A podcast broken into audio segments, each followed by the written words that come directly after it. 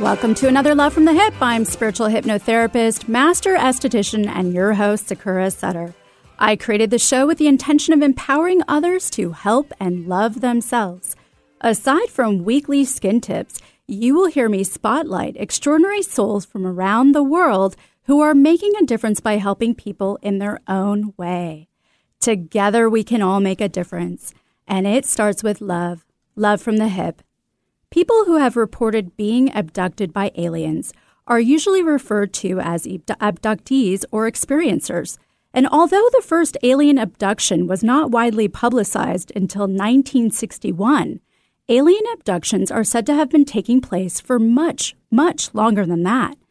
Early literary evidence points to a diary entry written on March 1st, 1639, by John Winthrop, about his fellow Puritans' account of a strange light in the sky, which also seemed to have transported them 1 mile upstream in their boat.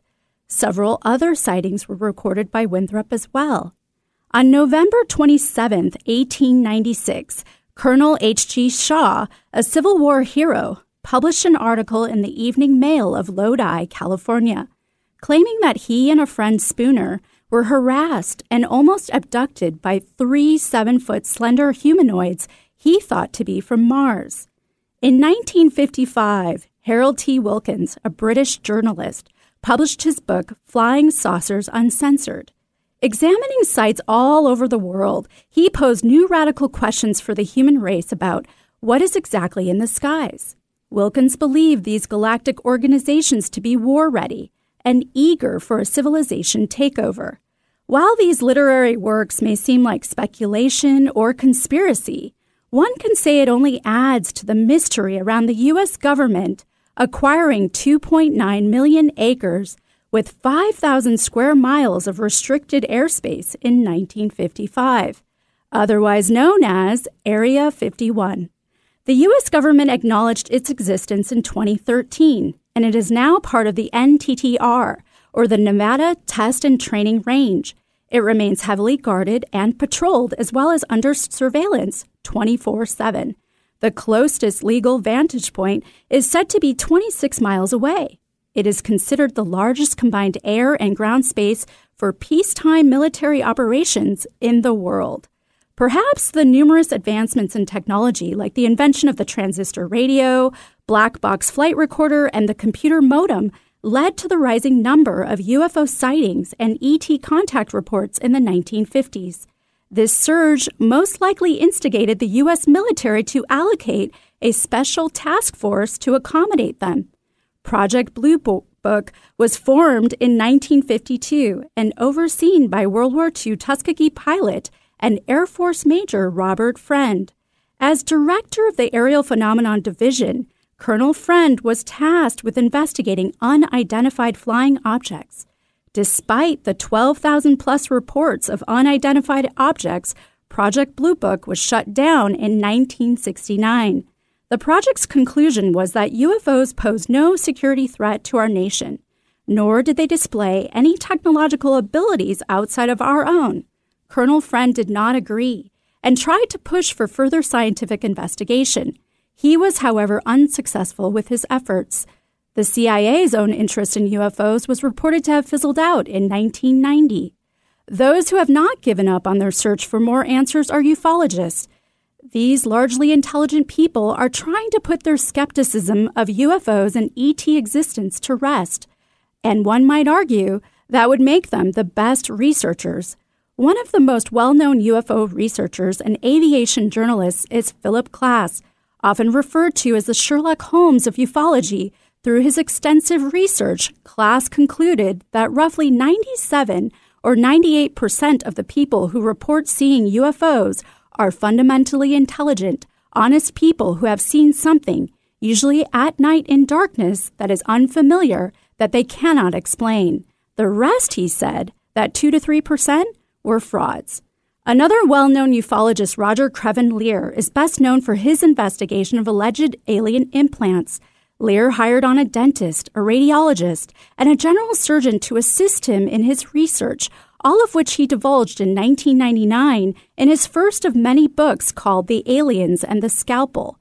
He claims to have removed objects that emitted deep space frequency radio waves, had strange magnetic properties, and also contained odd crystalline structures. Skeptical investigators, however, claim Lear was simply discovering ordinary objects that became lodged in people's bodies due to accidental falls or walking barefoot. Skepticism has long provided an uphill battle for all things considered mysterious phenomenon. And behavioral psychologists point out, as humans, we tend to have our causal beliefs influence our interpretation of what we see. So essentially, if we didn't see it, by which I mean we have never seen anything like it in our lives to have an established belief for it, then it simply did not happen. Yet maybe it is our shared experiences of phenomenon which will finally help to overturn this long lingering skepticism. Even those who may have been disbelievers, like many commercial and military pilots from all over the world, are experiencing an increase in this unexplained phenomenon and are feeling compelled to publicly talk about it.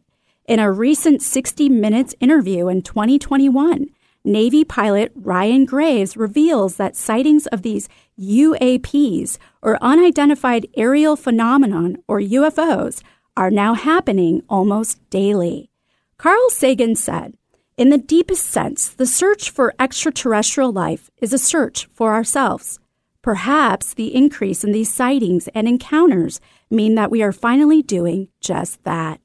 On today's Love from the Hyp, it is my absolute pleasure to have Kathleen Marden on my show.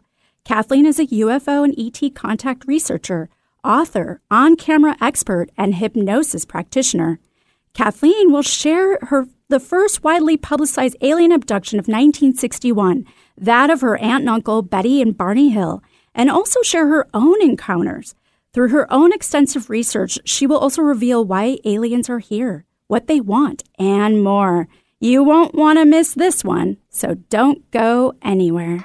The passing of our loved ones always proves to be very challenging, but can be met with ease when working with someone who can hold space, compassion, and especially someone who works across the veil. Allow Sakura Sutter, multidimensional channeler and intuitive medium, to be your spiritual guide with the other side.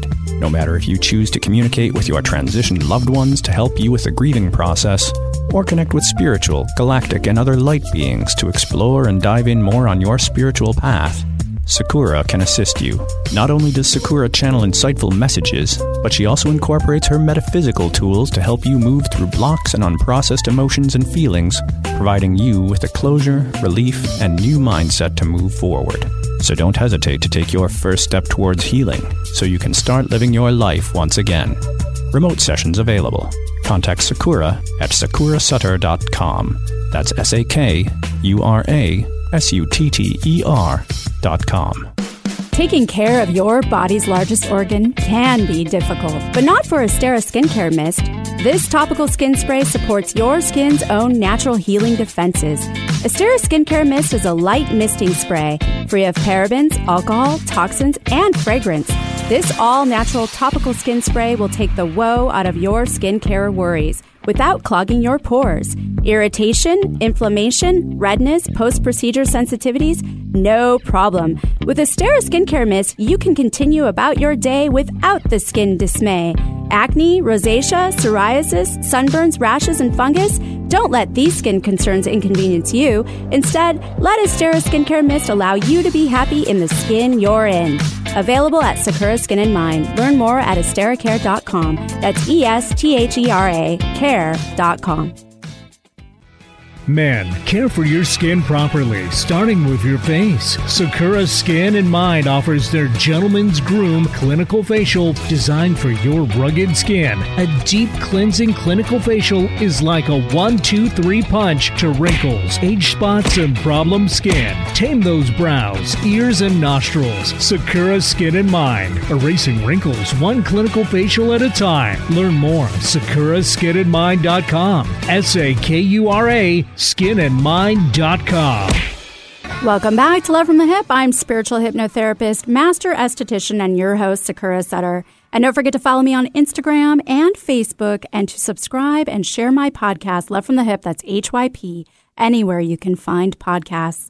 Today I have the pleasure of having Kathleen Marden on my show. Kathleen is a UFO and ET contact researcher, author, on-camera expert, and hypnosis practitioner. Hi, Kathleen. Thanks for being here today. Hello. It's great to be with you. And you are joining us from where? I'm in Central Florida. Sunny Florida. So how long have you been a UFO and ET contact researcher? I began my work more than part-time in about 1990. It's a long time. So about 32 years. Yeah. And were you ever a skeptic before you got into it? Is that what made you want to get into it? Well, I became skeptical when I was in college and studying psychology. And in my psychology textbooks, it stated that none of this, ESP, UFOs, visions, none of it was real. And so I was taking the lead from what I learned in college and became skeptical. Mm. But then later, when I actually did the research and examined the evidence, I realized that my textbooks were wrong. Yeah, and you had every reason to believe that they were wrong, right? You had a slew of personal incidents happening to you, but also to your aunt and uncle.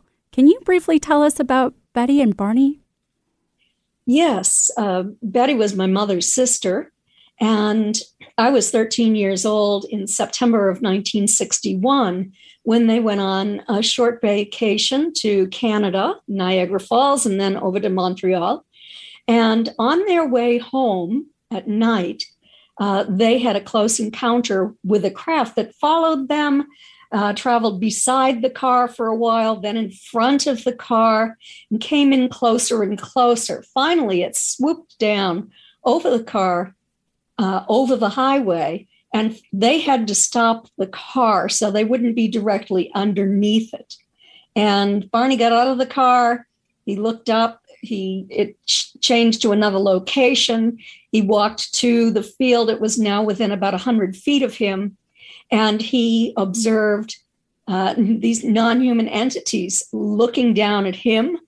He became very frightened, thought that he was going to be captured, ran back to the car. They had a series of buzzing sounds that struck the trunk of their car, a period of missing time that they couldn't account for, more buzzing sounds. And when they arrived home, they found physical evidence that they could not explain. Torn clothing, deeply scraped shoes, shiny spots on the trunk of the car that were magnetized, watches that never ran again, all sorts of evidence. And Barney was extraordinarily traumatized by his memories of this. Yeah, wow. So what did they do with that? Did they report it? I mean, who do you report that to?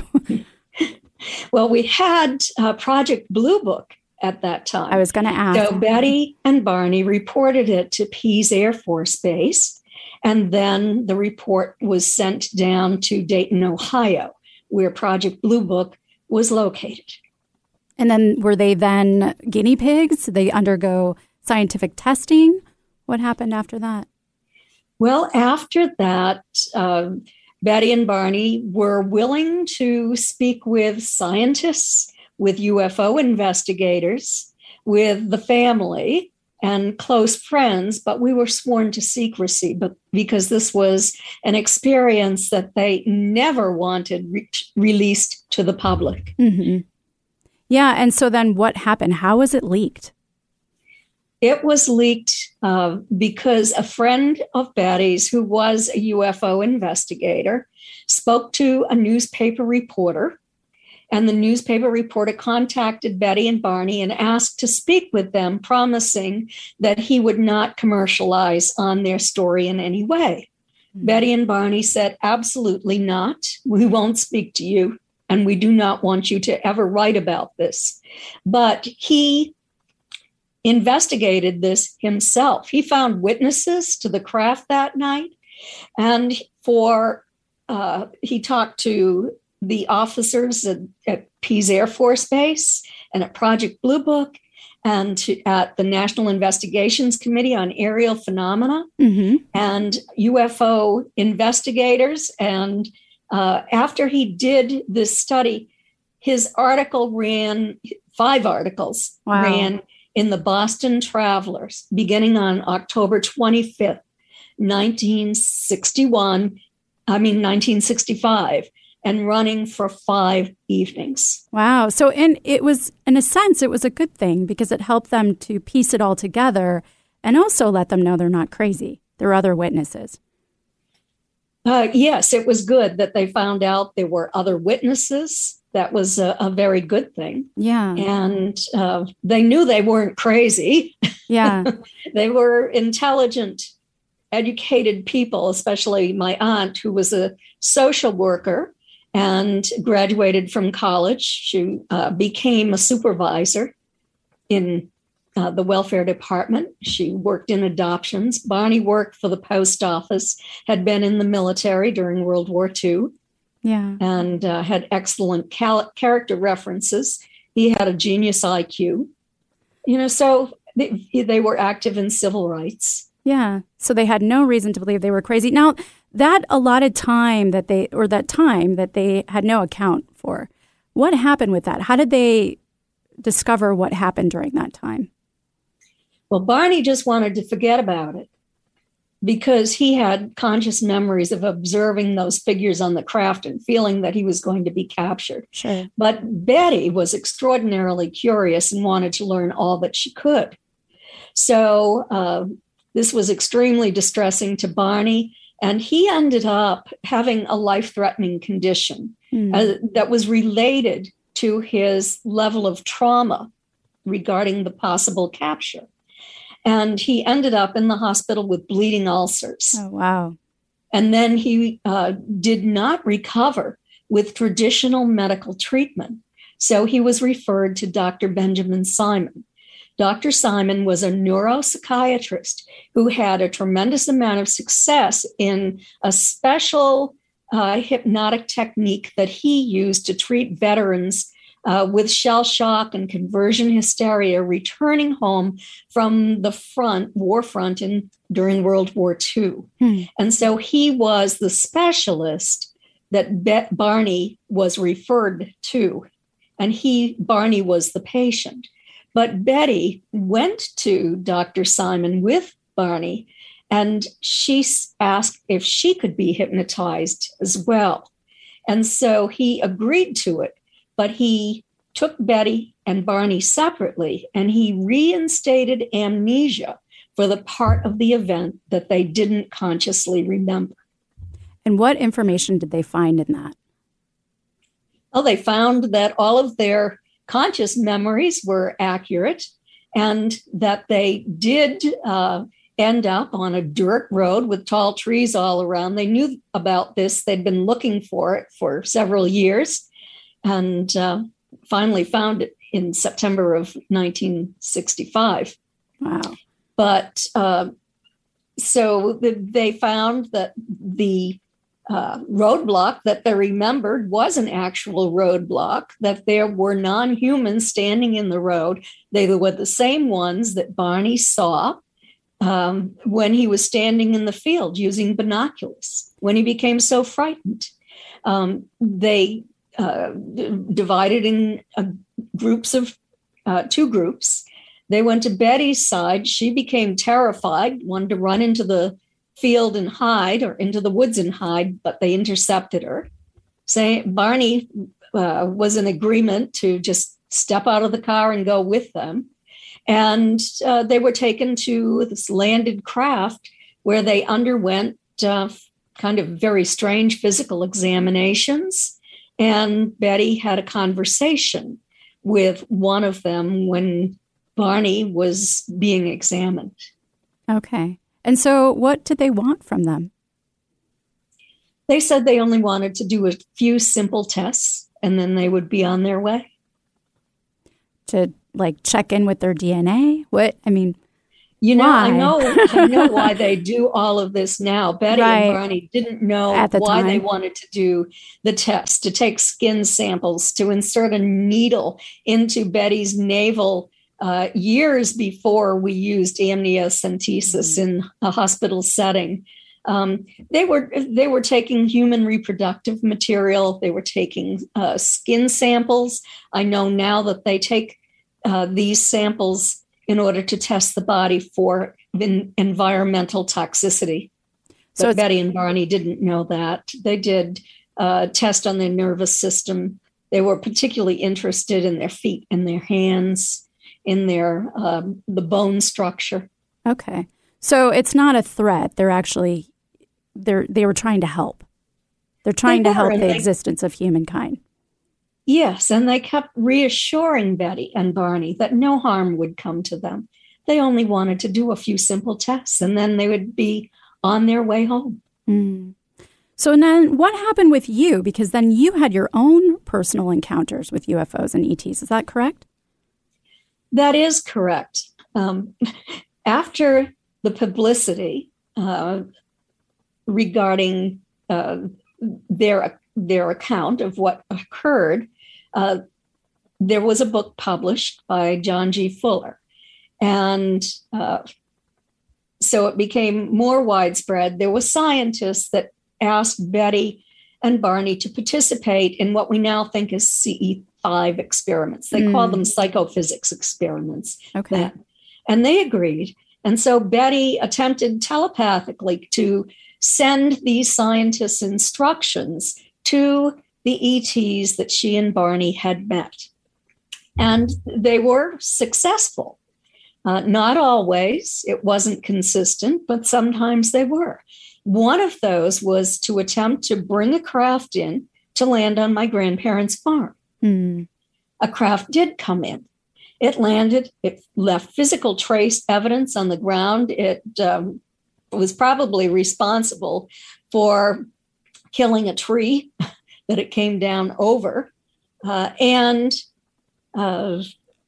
It was reported, but what we didn't report is that my mother and I remembered being taken to Kraft that night. This incident and our contact events were investigated by Dr. James Harder in the 1970s. So a few years after the event occurred, we were never going to go public with this. My mother never did. Mm-hmm. But finally, I reached a point in my career where this was becoming widely accepted. Thousands of people, perhaps millions of people around the world have had these experiences. The federal government has admitted that they have been lying, that these things have been occurring for a long time. Government scientists who worked through the Defense Intelligence Agency have come forward and reported characteristics of people who have come into close contact with craft and non-human entities and what they have taken home to their families. So I felt that the time was right. Yeah. That, I should write this book. I've been helping experiencers of contact for many, many years. Yeah, you've done a lot of research. I have. And I just, they knew, but they never violated confidentiality. So I thought, well, it's time to write about it, to inform the general public of what I know and what I have learned, not only through the social research studies that I've worked on, but personally. Your own experiences. So back to your own experiences, did you suffer any health issues from being on board the craft? Like, what happened to you, to all of you, after experiencing that contact? For the most part, I didn't suffer health issues. There was one time later on, and I was taken periodically to craft over my lifetime. There was one time when there was some kind of mistake. And I was burned. I ended up becoming very ill. I lost a great deal of weight. I had some cognitive problems, injuries, and I lost all of my energy. I was ill for quite a long time until the ETs healed me. Oh, and then they healed you. Yes, they did.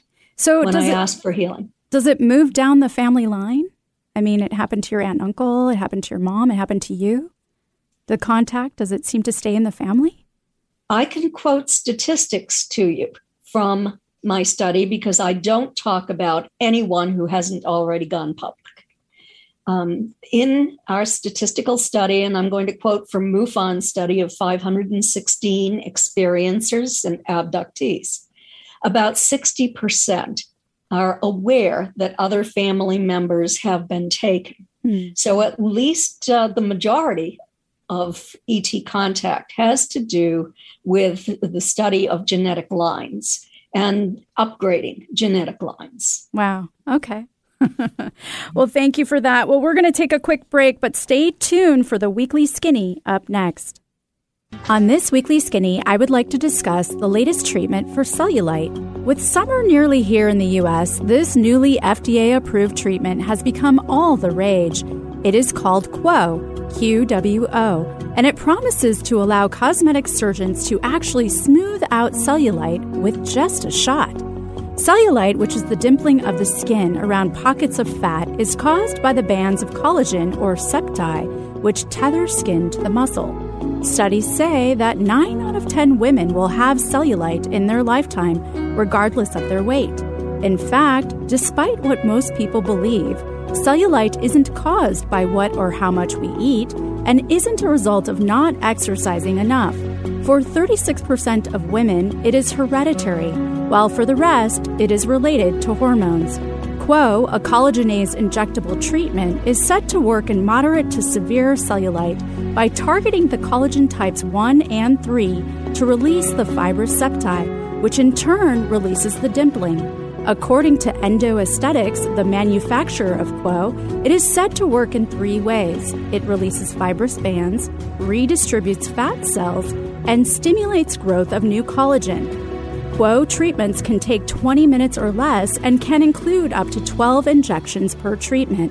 Up to 3 treatments may be recommended, depending on the severity of the cellulite, with a 21-day window in between each session. Visible results are said to be achieved in 10 weeks, but of course, results will vary. As with any injectable, serious side effects can include allergic reactions, including anaphylaxis, and bruising at the site of injection. Before QWO, other cosmetic treatments for cellulite have not only seemed to be a lot more invasive, but also a lot more time-consuming. These other available treatments for cellulite include Cellfina, which employs a technique called subcision, a needle-sized blade to snip the septi bands. Cellulase, a thermal energy laser therapy often compared to a hot knife used to cut the fibrous bands, and radiofrequency treatments. In contrast to all of these treatments, QWO loosens the septi chemically. But much like the other cellulite treatments, QWO will only drastically reduce cellulite but not totally eradicate it. It is said to cost anywhere from $450 upwards to $1,500 for one treatment, depending on the severity of the cellulite. Also, with the release of QWO in 2021, the long-term safety of it is yet to be determined. In addition, there isn't any data as to how long results will last. Still, women are loving the results they are getting, and although it was first only approved for the butt, it was only a matter of time before QWO would be used to address cellulite in other areas of the body. Today, many cosmetic providers are injecting it into the thighs as well. Welcome back to Love from the Hyp. I'm spiritual hypnotherapist, master esthetician, and your host, Sakura Sutter. If you are just tuning in, I am having a fascinating discussion today with Kathleen Marden. Kathleen Marden is a UFO and ET contact researcher, author, on-camera expert, and hypnosis practitioner. So before the break, Kathleen, you were sharing with us your story of Betty and Barney Hill, and then also your own account. So once you have contact, do you always have access to that contact? I had contact periodically until about 2015, but then I participated in an experiment and research study with a man who claimed to communicate with a council of 8. And after I established a relationship with that council, my other contact experiences ended. Okay. And I'm not certain why, but the council said they would protect me. So can you tell us more about that Council of Eight? Yes, they say that they are here to oversee this quadrant of our galaxy. They are positive. They protect us from the negative types. And their only interest is to assist in our development. They said they have been here from the beginning of humankind, and that they are concerned at this time and make themselves more visible because our technological progress is out of sync with our spiritual development. And when this happens on planets, they've seen it happen before, it could lead to the destruction of everything on the planet. And so they're concerned about this. They're concerned about our use of nuclear weapons and our failure to be good stewards to our environment. So it's really that we're the threat, not them. Yes, that's the way they see it. And, you know, sometimes I wonder if we are their experiment and they don't want to see their experiment fail. Right, exactly. Now, you had mentioned to me earlier before that they actually visited with one of our presidents and they had an offer, but we turned it down. Can you tell us a little bit more about that? Yes, I can tell you about something that I wrote in my book, Extraterrestrial Contact, A Personal Journey. And this information came to me from the granddaughter of Rear Admiral Herbert Knowles.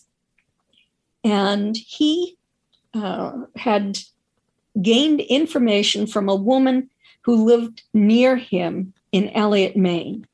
And Wilbert Smith, a brilliant radio engineer, scientist from the Canadian government, who was also the head of their UFO desk, was involved in this too.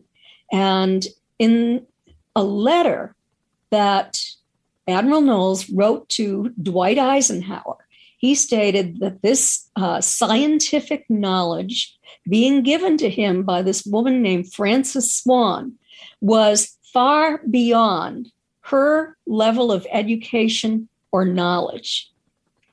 So it went to Dwight Eisenhower and then the CIA, the Air Force, the Navy, the FBI, I believe as well, became involved in this secret study. And the only reason I learned about it was because I made an inquiry with Admiral Knowles' family. Mm-hmm. And was able to acquire these materials. I did find also the FBI records about this, only they say that when they realized that the communication was not by traditional means, they went home and stopped pursuing this. But from the information I have, they continued. Okay. And so it was an attempt to contact the federal government to offer assistance, but they would only give information to a little bit of information to each nation on this planet so that no one would have all of it. And before anything could be accomplished, all nations had to cooperate. And we know we were in the midst of a Cold War with the Soviet Union at that time. We'd just come off the war with in World War II. So it was a very militaristic time on this planet. So we declined. Yeah. Yes. So can we talk about the different species? How many different species of aliens are there that you know of? Well, it depends upon who you ask. Now, in our studies, we did ask that question. Now, the top two types are a number of different races of grays, of different sizes. Also, human types, some very large and others about 5.5 to 6 feet tall. Then also, third, we have insectoid types, which are basically described as mantis types or mantid, some people call them that. Then we come to reptilians. That's number four on the list. But then there are many, many other types in smaller numbers, tall whites, tall goldens, fuzzy little animals. Bigfoot is considered by some to be ET in origin. So do they all want the same? Avians. Do they all want the same thing? Most of them want the same thing, but we have been warned that there are groups who do not have our best interests in mind. And those are draconian reptilians and rogue greys who are little and might actually be androids working with them or maybe captives of them. And there's one with a heart-shaped head that I've been told is also highly negative, but the others are not. And they want to what? Take over our planet? They just have the attitude that anything on this planet and any other planet belongs to them. They don't adhere to any rules concerning what they take. Yeah. Okay. So can we circle back to the contact with experiencers? What are some of the common characteristics that you find or have found? Well, the majority of experiencers have had a close encounter with craft. They have observed and they have conscious recall of observing non-human entities. They have the characteristics of sleep paralysis, about 95%. Yet, when we asked, have you observed these non-human entities and lights in your room when you were wide awake and then you became paralyzed? The majority said yes. Mm. So those are commonalities. The other commonalities are that they view the world differently. They are not as interested in making a lot of money as they used to be. They're far more spiritually oriented.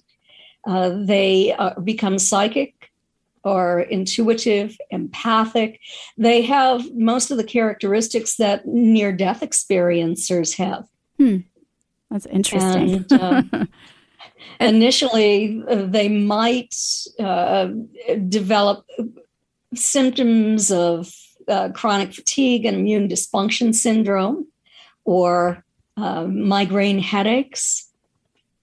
But if they ask for healing, they can receive it. And so what happens? Why do people suffer, or why do most people suffer amnesia during the contact? Well, that's a good question. And sometimes I believe that it is because the ETs believe that it is better for the human emotionally if they don't remember what occurred, because it can be startling and frightening. I mean, these ETs don't look like us, except for the human types. They're telepathic. They don't talk the way we do. They don't have the same emotions that we have at the same level. And so it's different. And but in terms of memories, some people do remember, or most people remember at least part of the incident. Mm-hmm. Now, in terms of forgetting, I've had the personal experience of having a member of that Council of Eight come to me. His name is Zark, and he is a gray scientist. And when he came to me, I felt a very strong tingling sensation through my body.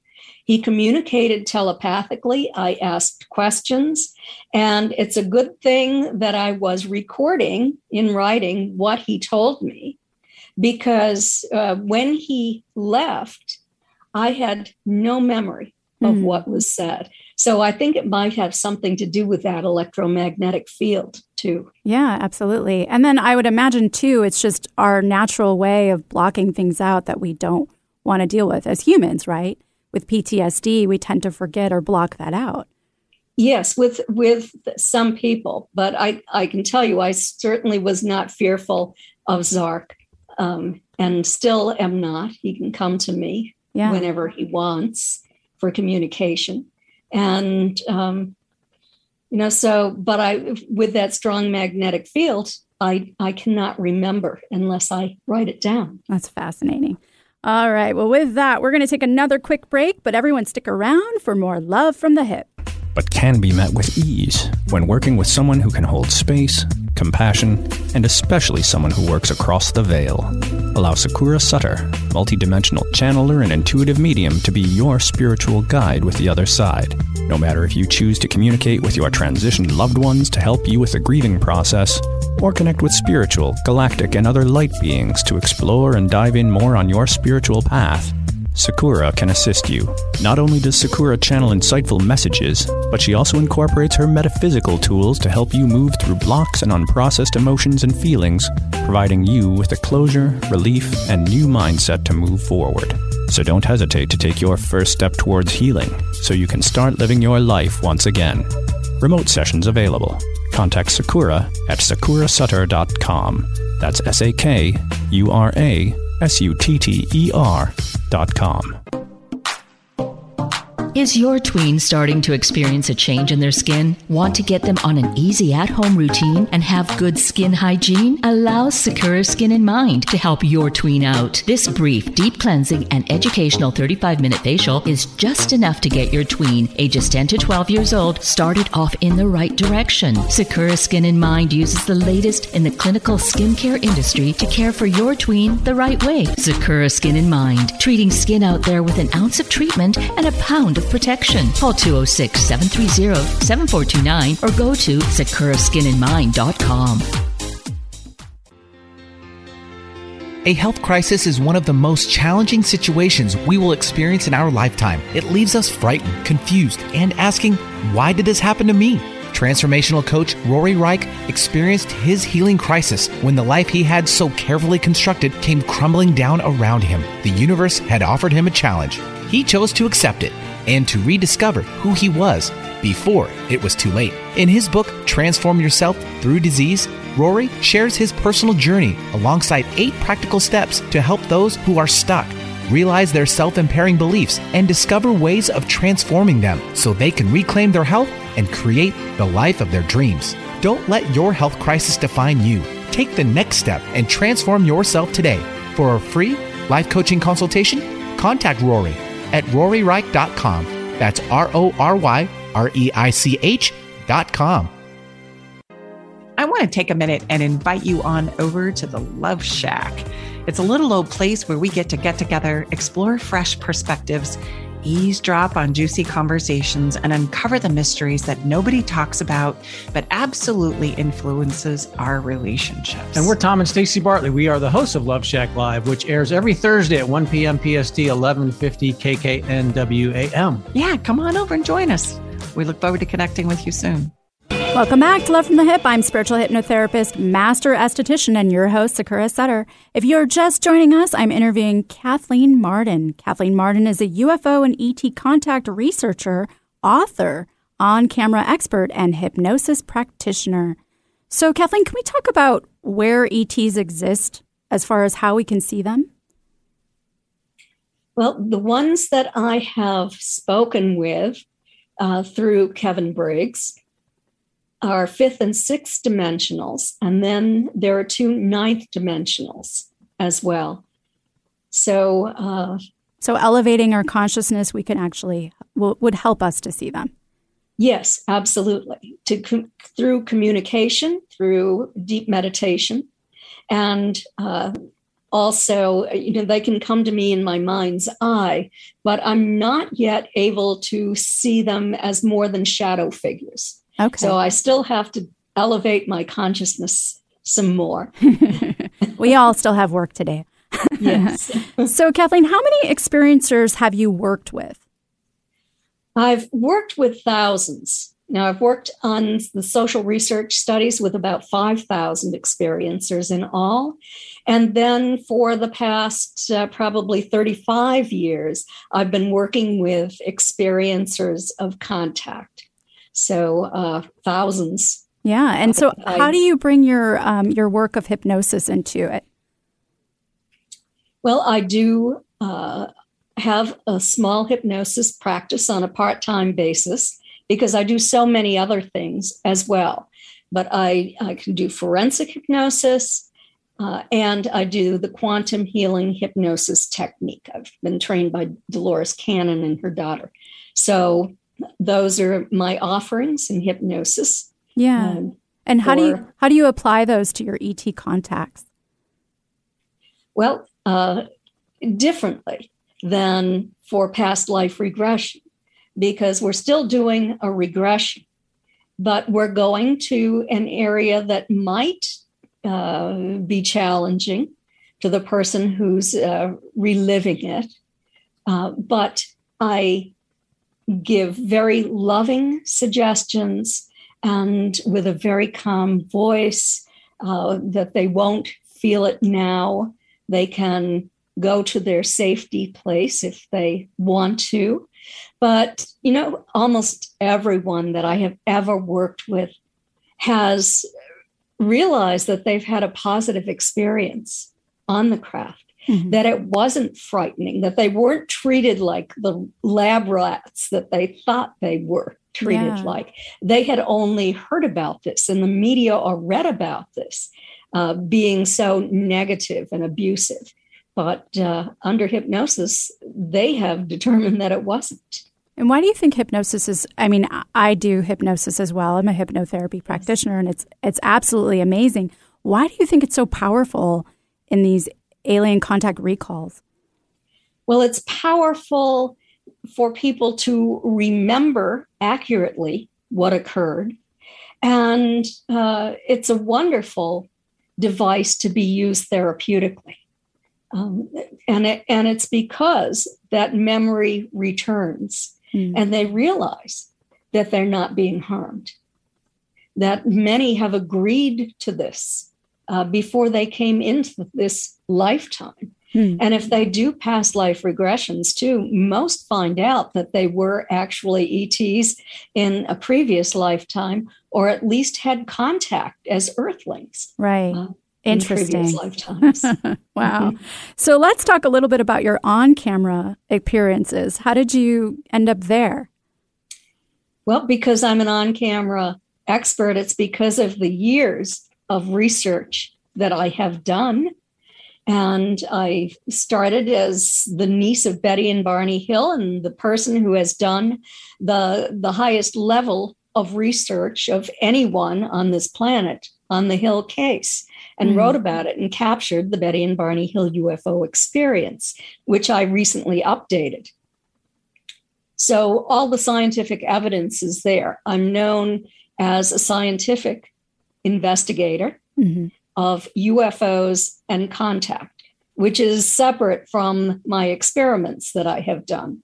But I do both. I worked with nuclear physicist Stanton Friedman for nearly 14 years.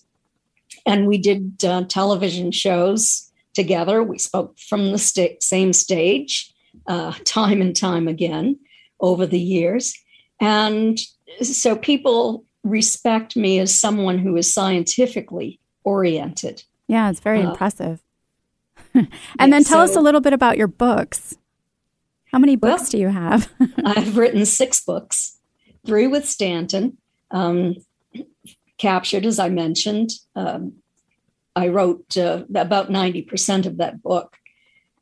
Also, fact fiction and flying saucers on the history of government involvement on the investigation of UFOs and the people who were involved, the decision to cover up their knowledge, and those who were involved in the cover-up. And Philip Klass, one of those people you mentioned, was one of them. He was the mainstream media's go-to guy. So you'll find out in that book how he ended up doing that work for the government. Interesting.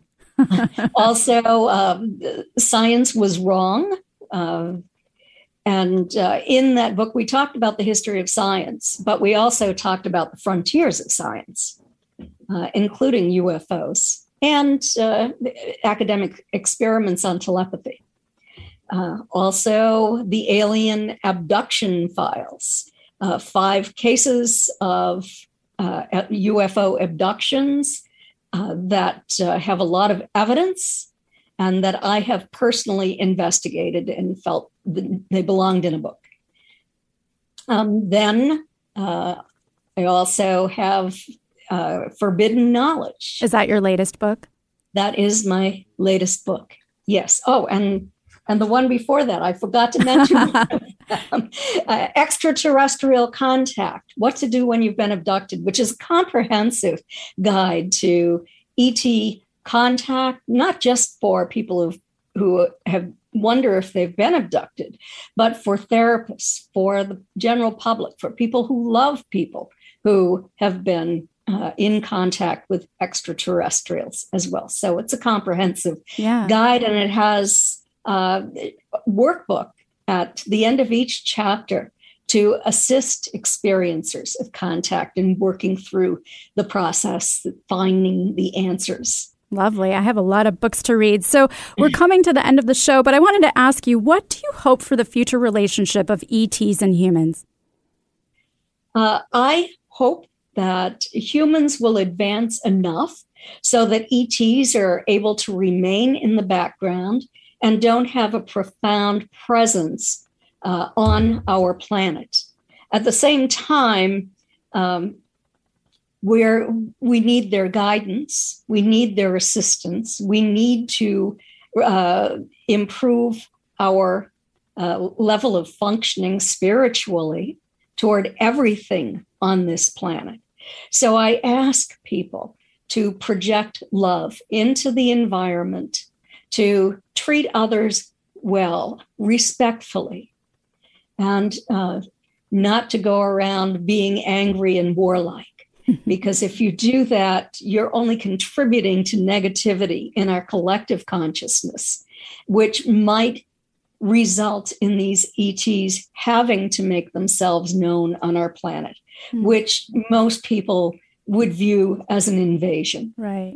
And so I don't want that to happen. But I do want contact to continue in terms of distance contact. Okay. Thank you for saying that. So how can my listeners learn more about you? They can go to my website at Kathleen-Marden.com, Kathleen-Marden.com. I have many articles, my books, autographed copies of my books are for sale there. You can order the books anywhere. You can go to YouTube and see me. You can see me on television shows. I've been on many, many UFO shows on television. Well, thank you again for being here today. Thank you for sharing all of your knowledge with us. It was my pleasure. I'm happy to be with you today. And thank you to Eric, our lovely producer, and you, the listener. And remember, you can check us out, KKNW, KBKW, and Cape Town Zone Radio. Tune in next Wednesday for another episode of Love from the Hyp presents Go Beyond the Veil. Stay kind out there, stay true to you, and don't forget, make self-love contagious. Go ahead, I dare ya.